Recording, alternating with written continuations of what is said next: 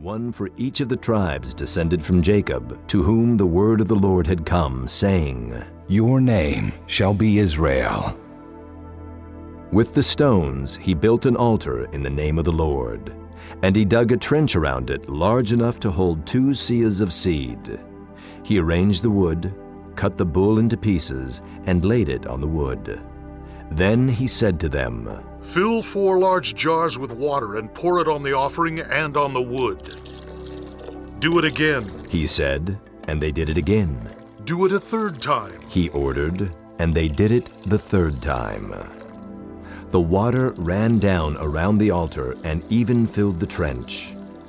At the time of sacrifice, the prophet Elijah stepped forward and prayed Lord, the God of Abraham, Isaac, and Israel, let it be known today that you are God in Israel, and that I am your servant and have done all these things at your command.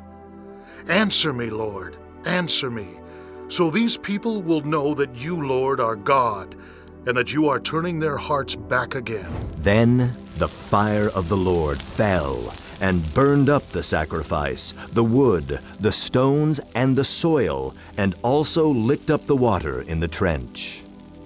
When all the people saw this, they fell prostrate and cried, The Lord, He is God! The Lord, He is God! Then Elijah commanded them. Seize the prophets of Baal. Don't let anyone get away. They seized them, and Elijah had them brought down to the Kishon Valley and slaughtered there.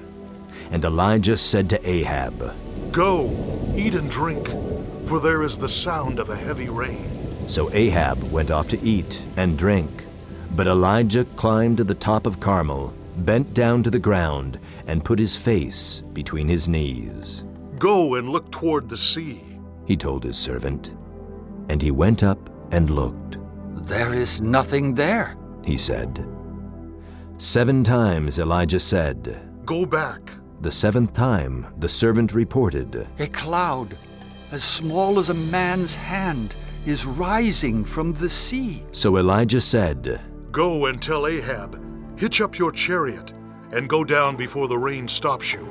Meanwhile, the sky grew black with clouds, the wind rose, a heavy rain started falling, and Ahab rode off to Jezreel.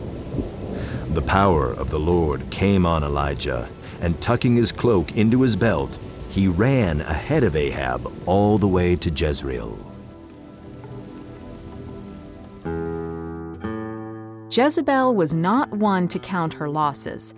When Ahab's own will to fight was exhausted, he could count on Jezebel to keep charging. Her will to win overcame